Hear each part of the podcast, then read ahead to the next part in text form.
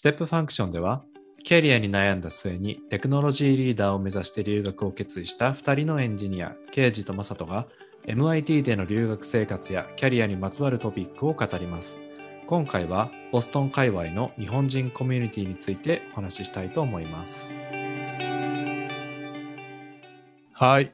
実は、あの、このトピックですね、結構昔から話したいなと思ってたんですけど、あの、うん、というのも、あの、僕自身が実は留学先を選択するときに、結構そのネットワーキングの観点っていうのをやっぱりちょっと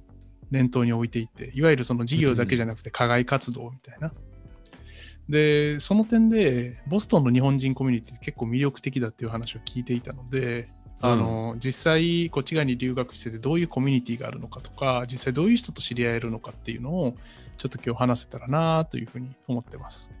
ここ大事ですよね。留学をするときにただ授業を受けるだけであれば特に今年なんかも本当にそのバーチャル形式が多くて、まあ、時差を気にしなければ遠隔からでも参加はできるけどやっぱりこのコミュニティに属すっていう観点から言えばねすごくその留学をして現地に行くっていうことの意義が出ますよね。うん、まさに。なんかあの、このコロナに入って、あの、言って、ある人が言ってたのが、その、あの、バーチャルだと自分の意図意図した人しかそのコンタクトできない。うん、で要するに意図しない偶発的な出会いっていうのがなくなっちゃったよねって言ってる人がいて、うん、で実際、まあ、留学してみてあのこのボストンの、まあ、いくいくつかコミュニティがあるんですけどそれにまあこう入って適当に飲み会に行くと面白い人やっぱ出会うんですよね。でみんな本当に優秀だし、そうそこでこう喋ってああそうなんだって言ってまあ飲みの飲み仲間になるというかいう人も結構いたのでやっぱ in person でのあのなんというかカジュアルな飲み会って結構大事なんだなと最近思います。そうだね。はい。じゃあえーと、ちょっとそのボストンの、えー、ネットワーキングの話をちょっとしたいと思います。でそもそもまずボストンっていう土地柄実は結構日本人の人が多いっていうのが、えーと、このボストンの特徴です。うん、で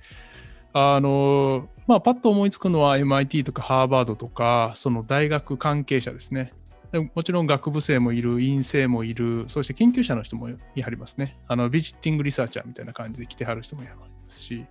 そういう感じであの大学関係者多いんですけど、あの、うん、MIT、ハーバードだけじゃなくて、例えばタフツ、これはあのインターナショナルアフェアーズとか、その国際関係のところが強いですね。あとはあのバブソン。これこれも MBA、うん、あの起業家とか、そのファミリービジネスですね。っていうところに割と特化したような MBA のプログラム提供してますけど、ここも有名ですよね。そう、トヨタさん、あの、うん、秋代社長がね、ここの出身だっていうの。僕と同じアパートに住んでる人でも、ボバブソンに行ったりとか、タフツに通ってる人いますね。ああ、そうですよね。うん。そう。なので、あそういったあれだっけ、マサトがいるアパートメントは結構あの家族向けなアパートメントもあって、日本人も結構いっぱい住んでるんだそう、日本人もいる。だから、その、家族という単位でのコミュニティもあるよ。ああ、そうだよね。うん。そう。なんか結構そういうつながりもあって、あの、奥様会になるものもあったりとかいう話も、えっと、ちらっと聞いたことあります。ありますね。やっぱりその子供の年齢が近ければ、その一緒に遊びに行ったりもできるし、うん、あのつながりも強くなってだからそういう家族のコミュニティは子どもの年齢によるところが大きいかもうんなるほどなるほどうんいやでもいいですね。確かに。はい。でなので先ほどあのお話ししたように、えー、と大学関係者といっても結構あの、えー、と留学形態とかも結構違うことが多くてですね。あの単純に MBA の学生だけじゃなくて普通にあのビジティングリサーチャーで来ている企業の人とか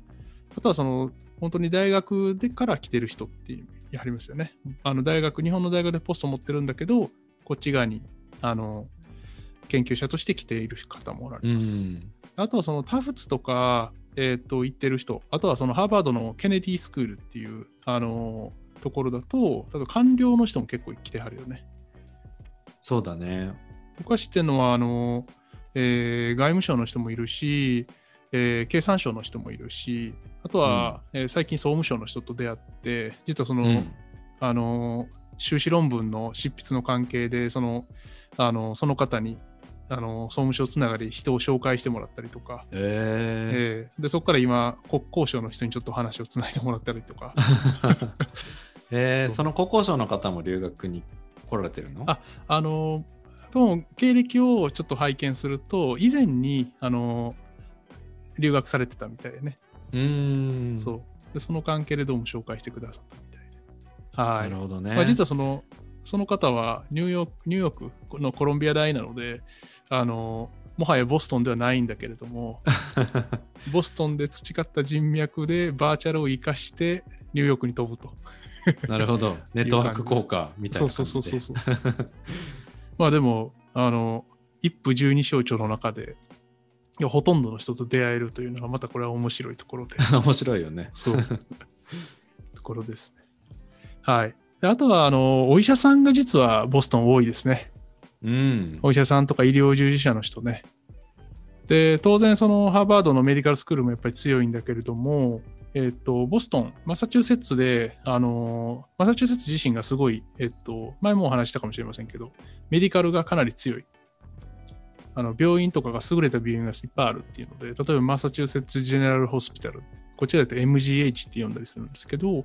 そういうところにおつ勤めてはる、えーお医者さんの人とか、結構いはりますよね。そうだね研究者としてその来られてる方もいるし、まあ、臨床されてる方もいるのかなうん、うんそうだね。っていう感じですね。あとは、あのボストン界隈、あの製薬企業、ファーマスーティカルなところも結構強いので、例えば武田がこっち側にあったりとか、そこにまあやっぱり日本人が何人かいはるので、そのけあの関係でつながったりとかいうところもありますね。はい、そうだねあと商社の人とかもいるかなあそうだね、商社の人いはりますね。あの MBA にも商社の人いはりますし、あとはあのこっち側の現地の子会社に出向してきてはる人っていうのもいはりますよね。そう。っていうところですね。あとは、まあ、あのボストン界隈、当然あの、ローカル企業に、ローカル企業もいっぱいあるので、あのローカル企業に勤めてはる人ですね。例えば、坊主とか、アシックスとか、あのうん日本人の方勤められてるんですけどもう結構長い方もおられておこっちで就職してすごいなと個人的には思ってるんですけども、まあ、そういう方ともね知り合うことができますね。そうあのこっち側でやっぱり思ったのはその例えば僕今官僚の人にちょっと話聞いたりしてるけれども、まあ、僕その修士論文の関係でモビリティアザーサービスの話をちょっと書こうかなと思ってるんですけどそういう時にその官僚の人とつながれるって実は結構重要で、あの別にそのインサイダーがあるわけではないんだけれども実際自治体がどういうことを考えてるかとかそういう話を生に聞けるチャンスなのであのそういうのが人脈をたどっていけたっていうのは個人的にはすごくありがたいですよね。そうだよね。うん。そういう、その公共に資するようなうん、取り組みに関するね論文だとやっぱりそのパブそのポリシーがどうなっていくかとかそれに関する有識者の人とディスカッションするとかっていうのはすごく大事なことになってきてそういった人に本当にあのコンタクトを取りやすくてその知り合いの人にまた頼んでその専門家の、ねうん、担当の人を紹介してもらったりとかそうそう。いや、まさに。だから今、今日ちょうどタイムリーにあのツイッターで、あの同じ時期にスタンフォードの MBA に行かれた方のツイッターちょっと見てたら、あの MBA 留学の隠れたメリットは、その MBA の学生、同期ですね、と、あの苦楽を共にする、受験で苦楽を共にすることで、自然と人脈ができるっていうね。あのまあ、割とその会社が派遣だと、あの結構、まあ、優秀な方がその会社派遣で来られてるし、私費の方は当然、あの野心を持って、あの別途してきてはるので、優秀な方多いですよね。そういう方とそのネットワークができるっていうのは、実はあの MBA の隠れた大あの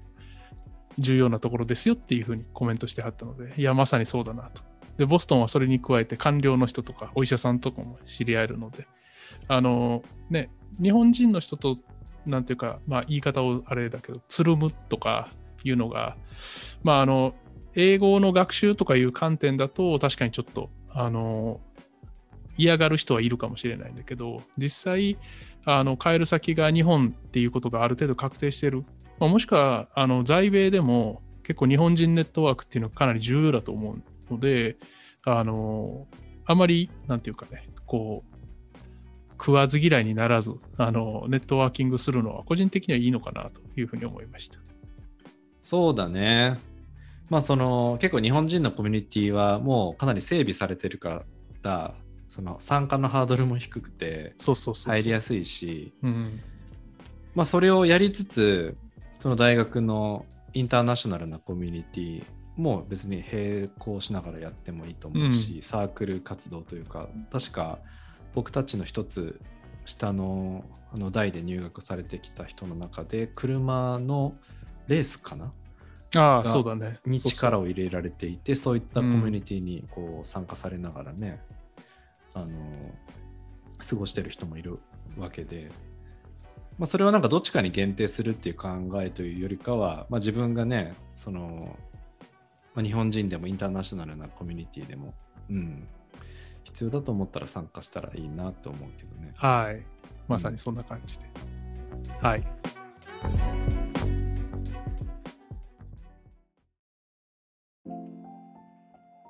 はい。えっ、ー、と、じゃあ、まずは一つ目ですね。えっ、ー、と、ボーゲル塾っていうのをご紹介したいと思います。で、このボーゲル塾っていうのは、あの、エズラ・ボーゲル先生っていう、これはハーバードの名、ハーバード大の名誉教授の方なんですけど、この人が主催している、あの、塾なんですよね。で、これ、あの、エズラ・ボーゲル先生はですね、あの、ちょうどジャパンアズナンバーワンっていう、あの本を書かれたことでも有名でですねあの米中関係とか日米関係っていうのをあのご専門にですね、えー、とずっと研究されてきた方であのボーゲル塾自身が、えー、ともう発足から20年ぐらいかな経つんですけどもあの日本人同士のコミュニティの構築っていうのにも力をずっと入れてこられてですねあの非常にこう日本人のこう日本人同士の交流をですね活発にしてくださってた方になります。でこのボーゲル塾自身は大体毎年100人ぐらいの参加者がいてですね最近だとあのビジネスサステナビリティグローバル経済国際政治っていうこの4つのですね、えー、と分科会っていうふうに分かれて、まあ、それぞれ20人から30人ぐらいですね、あのに分かれるんですけれども、そこでですね、あの例えば、まあ、あのビジネスだったらビジネス、日本のビジネス、これからどうしていきましょうかとか、イノベーションを起こすにはどうしていったらいいんだろうみたいな、そういう話をですね、えー、と毎月、えー、勉強会という形であの先生と議論をするという形になっていました。うん。そう。で、これ実は1年目から、えっと、僕も参加していて、マサトも1年目参加してたっけ ?1 年目参加してた。僕は確かね、えっと、グローバル経済の分科会に所属をしていた。うん、なるほどそう。そう、ずっとエンジニアとばっかりその喋ってきたから、その金融関係の人と喋ったりとか、なんていうかな、多分野の人とこう会えるっていうだけですごい面白くって、全然知らない単語が連発あのなんだけどそれもなんか解説してくれてるからすごい面白くて。へえー。うん、あいいねなんか。いえいえそうそう。あの僕も実は1年目ビジネス分科会に参加していてこれは結構あの MBA の学生とかもあの多かったんですけど中にはあのお医者さんの人でこっちでビジネスを立ち上げようとしてる人とかそういう方もおられてかなりあの議論は面白かったですね。はいで今年なんですけどあの今年私も、えっと、マサトも、えっと、引き続き入ってるんですけれども、私は実は、えっと、サステナビリティ分科会の、あの、分科会幹事みたいなのがありましてですね、えっと、その役をやっております。で、今年はそのコロナの影響もあって、あの、そもそもね、ボストンに来れないとかいう人も結構いたので、あの、大体全体の規模は今50人か60人ぐらいですかね。ちょっとあの例年よりは少なめっていう感じなんですけど、あの、うん、まあでもこじんまりながらですね、えっ、ー、と結構集まって面白い、あの、ことをやってます。で、実際には今年はその話題提供みたいな話がですね、えっ、ー、と勉強会とは独立にですね、あの、やるような、えっと、話があったりとか、一人大体10分ぐらいで自分の専門を喋って10分 Q&A みたいな感じの、まあ、有志による話題提供があったり。これ、あの、ちょうどあれですね、こっち側にお医者さんで、あの、研究されに来てた方が、あの、ちょうどワクチンの話をしてくれはって、あの、メッセンジャー RNA を用いたワクチンっていうのをどうやって作るかとか、あの、そもそもワクチンこんな短期間で開発されたの何がすごいねみそういうところをちょっとお話してくれました。まあ、結局、あの、全員頑張ったというのが、あの、彼の、あの、結論だったんですけど。えー、非常に。僕もその、情報提供ということに関しては、少人数の食事会っていうのには参加して、うん、したことがあって、そこでもお医者さんがいらっしゃって、あの情報のいいソースについて教えてもらった、なんかコブナビっていうあの情報サイトなんですけど、そこにすごく COVID の関連のね、あの情報が載ってて、ワクチンに対して、まあ、少しネガティブに思ってる人もいると思うんだけど、まあ、それに関するさ、それをこう、まあ、なんでワクチンを、まあ、ワクチンのね、ポジティブなサイトをしっかり書いてあったりとか、うん、うん、あとはその例えばね妊婦さんでもワクチンって打っていいの？とか、まあ、そういう疑問とかあるじゃないですか。はいはい確かに、うんまあ、そういうのちゃんとあのサイエンスベースで書かれてあってすごく面白いあの情報サイトをね教えてもらったりとかして、うん、これ小ノートにも貼っときましょうかね。あそうですね。うん、そうなんかそういうやっぱり専門家に聞くっていうのは非常になんていうか自分でこう暗中模索で情報を探すよりも当然効率がいいし、あの、的確なものを教えてくれる。しかも分かりやすく教えてくれるので、非常にやっぱりいいですよね。うん、うんはい。という感じです。で、なので、さっきの話題提供とか、今、マサトが話してくれた、えっ、ー、と、少人数での食事会、これ実は分科会を超えたようなアクティビティになってまして、これ全体幹事があのまとめてやってくれてるんですけど、あの今年は特にその分科会をまたいでコミュニケーションというのが結構活発になってるなっていうのが今年の印象でした。うん、でですね、まあ、すでにあのリスナーの方でご存知の方もおられるかもしれませんが、実はこのボーゲル塾ですね、主催されていたエズラ・ボーゲル先生が、えー、12月末ですね、2020年12月末、今から3ヶ月前ぐらいですね、に実は亡くなられたんですよね。うん、そうでこれ非常に残念なことであの日本のメディアでも、えっと、いくつか取り上げられてたんですけれどもあのまあなので、まあ、巨人を打つっていう感じであの取り上げられるような方もあったんですけれども、あのなのでちょうど12月、1月ぐらいですね、全体幹事含めて結構バタバタ、あのどう次どうしようかっていう話になってたんですけれども、あの現在ですね、えっと、ボーゲル先生のですね、教え子のお一人であるですね、あのハーバード大のあの Weatherhead Center for International Affairs っていうところがありまして、ここにあの所属されているあのクリスティーナ・デイビス先生という方がですね、今、あのまあ、この方をはじめとしてですね、あの勉強会をファシリテートしてくださっている方をこう一回一回探しながら、あのなんとか勉強会をつないでいるという形でになっています。一応このクリスティナ・デイビス先生はですね、あの日米関係とかあの国際貿易の政策とかそういうところをご専門にされている方でですね、あの旦那さんがあの、えーと、ハーバード大の教授の今井先生という方なんですね。で、あのお子さんが実は刑事さんというらしく、あの同じだ、そうそうそうそう。あのという感じなんですけれども、まあ、あの非常に当然日本に増資の深い方でですね、あのその方が今ちょうど、えっと、まあ、とてもお忙しいので、やっぱ月1回ぐらいの勉強会なら、まあなんとかいけるかなという形で、今、ファシリテートいただいているという形になります。本当ありがたいですよね。やっぱこう僕も去年勉強会でボーゲル先生のご自宅にあの招いていただいて行ったことがあるんですけど、うん、その毎回ね自分のご自宅を開放してその熟成を招き入れてお寿司を振る舞ってくださるんですよね。そうそうそうそう。うん、で議論した後に最後に記念撮影をして終わりっていう感じなんですけど、うん、いいやでも本当僕は結局1回しか行けなかったんですけどすごくそのあのお年までこうやってコミュニティを作るっていうことに尽力されていてそのすごその姿にすごく感銘を受けましたし、うん。その訃報を聞いた時はすごく驚いたんですけどね。またこうやって学んでいった人がどんどんこう次のなんていうかな新しいボーゲル塾の形をこう模索していってる、まあ、中でこうやってあその教え子の方ですかねが引き受けていただけるっていうのはとてもあのボーゲル塾にとってはありがたいことだなと思思いました。いや、本当に。お寿司を食べる貴重な機会でしたもんね。そうだね。本当懐かしい。まあそうそう。あの、まあもちろんそれは冗談なんだけれども、本当にね、あの、あそこで対面で先生と議論しできるし、その後対面で議論した後に、まあ、先生は高齢なのであれですけど、塾生で飲みに行ったりとかいうのも、やっぱ結構 in person の懐かしい時の話だなぁと、最近思いますね。うんねうん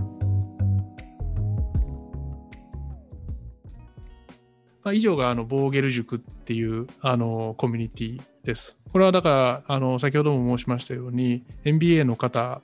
だけじゃなくて官僚の人とかお医者さんの人とかあの結構広いコミュニティができるのでこれは面白かったですね。で2つ目はですねあのボストン日本人研究者交流会というのがあります。でまあ、このボーゲル塾と並んで、ボーゲル塾とこのボストン日本人研究者交流会っていうのが多分非常に大きなコミュニティの2つかなというふうに思ってますが、この日本人研究者交流会に関しては2000年から始まってちょうど20年ぐらいですね、の歴史がある、そのボストン界隈で日本語話者ですね、日本語が喋れる方によるその専門分野を紹介し、あの講演形式でですね、紹介してくださるようなイベントになります。で、このあの交流会あの研究者交流会ですね、えっとまあ、講演内容あの、講演される方にもよるんですけど、非常にあの大きいものだと、最大100人ぐらいが参加されて、あのお話しされるっていうのもあって、結構あの大規模なイベントになりうります。うんで、これ、あの、僕がい、そうだね、僕何回か参加してるんですけど、えっ、と、SDM の先輩で、あの、JR 東海の方が、あの、新幹線の話をされたりとか、あとは、あのあ、そうだ、あの時はリニアか。そうだね、リニアだわ。失礼しました。の話をされたりとか、あ、そうだそうだ、推進の、推進力の話されてたもんね。そうそうそうそう。私、まあ、あの物理やってたんで好きなんですよ。そう。で、まあ、とか、あとは、あの、あれですね、えっ、と、NTT ドコモ、当時ですね、から、あの、MBA で来られてた方が、あの、通信技術の話を、5G の話をされたりとか、うん。そう、あの、非常にわかりやすくて、確か、あの、ベスト、えっ、と、講演みたいなの、アワードを確かもらってはったような気がしますけれども、あそうなんだ。そうそうそうそう。っていう話があったりとか、まあ、非常にあの、その、なんていうかな、その専門分野の話を分かりやすく聞けるっていう、非常に貴重な機会になっていて、あの、面白い講演がいっぱいありますね。はい。で、これ実はこの回は非常によくできているなと思っていて、あの講演内容自身当然面白いんですけど、あの講演後にですね、あのちゃんと懇親会を毎回開催されててですね、あの聴衆とその講演者含めてですね、交流を深められるように結構ちゃんとなってて、最初こう数名のグループをですね、あの1テーブルにアサインして、まあ、ランダムにアサインされるんですけど、で、途中であのローテーションを組む、ローテーションされるんですよね。はい、じゃあ2回目こっちです、みたいな感じで。っていう形で、あの交流を促進するようにうまくファシリテートされているような形になっています。非常にあのそこでですね、えっと、僕、すごく懐かしかったのは、あの大学の時、えっと、僕はまあドクターで流体やってる時に、あの、えっと、あの時北大やったかな、北大かなんかの大きなあの講演会みたいなのがあって、それ聞きに行ったんですよね。でそこであの、うん。こ講談あの登壇されてた方が、あの、聴衆として参加されていて、ああ、先生みたいな感じで話したら、まあ当然向こうの方は覚えられてはないんですけど、あの、うん私、あの私こういう研究室にいましたみたいな話をして、ああ、そこね、みたいな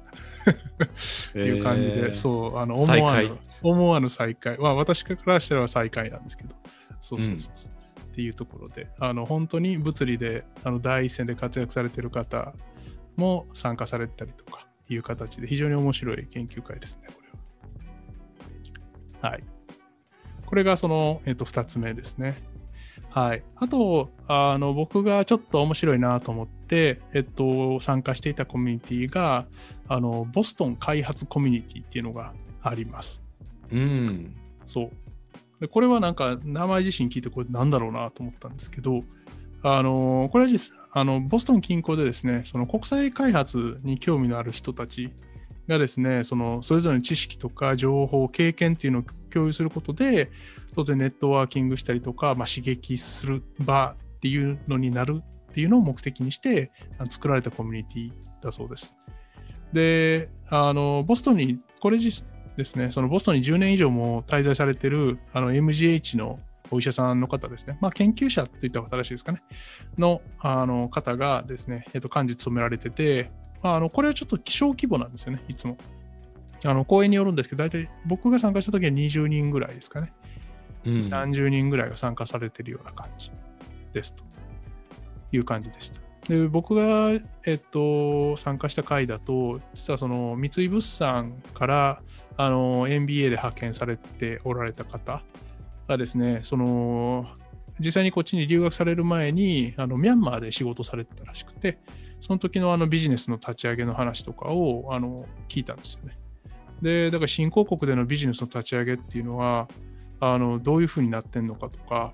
あの結構面白かったですね、話を聞いて。うん。はいまあ、私自身、そのインフラ関係をずっとやってたっていうのもあって、あのお国事情みたいな話とか、どういうふうに契約形態がなってんのかとか、そういう話は結構面白かったですね。日本と違って面白いですね、そういうの。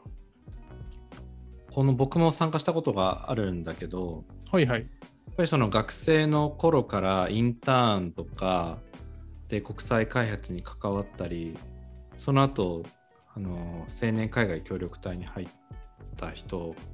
がまた留学に来てで発表するとかしててその、まあ、僕みたいに全然国際開発にその関係してこなかった人とかでも、まあ、一度そういったところに触れると、まあ、どういった人があの国際協力を作っ国際開発かを作ってるかとか、まあ、そういった人たちが目指すパスキャリアパスについても、あのまあ、聞けて、まあ、あの教養を広げるというかそういった意味で僕は面白い僕も面白かったですね。で国連の人事系の人が確か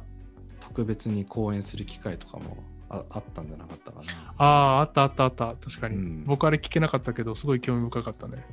うん、うん。そうで僕たちの同じ SDM の代の人であの国連関係のブランチで働いてる人がいてあのその人にねそのボストン開発コミュニティっていう、まあ、日本人のコミュニティがあるんだって言ったらあなんかそういうパブリックセクターに行くのって興味あるのって言われてあのまあ興味がないって言うと嘘だから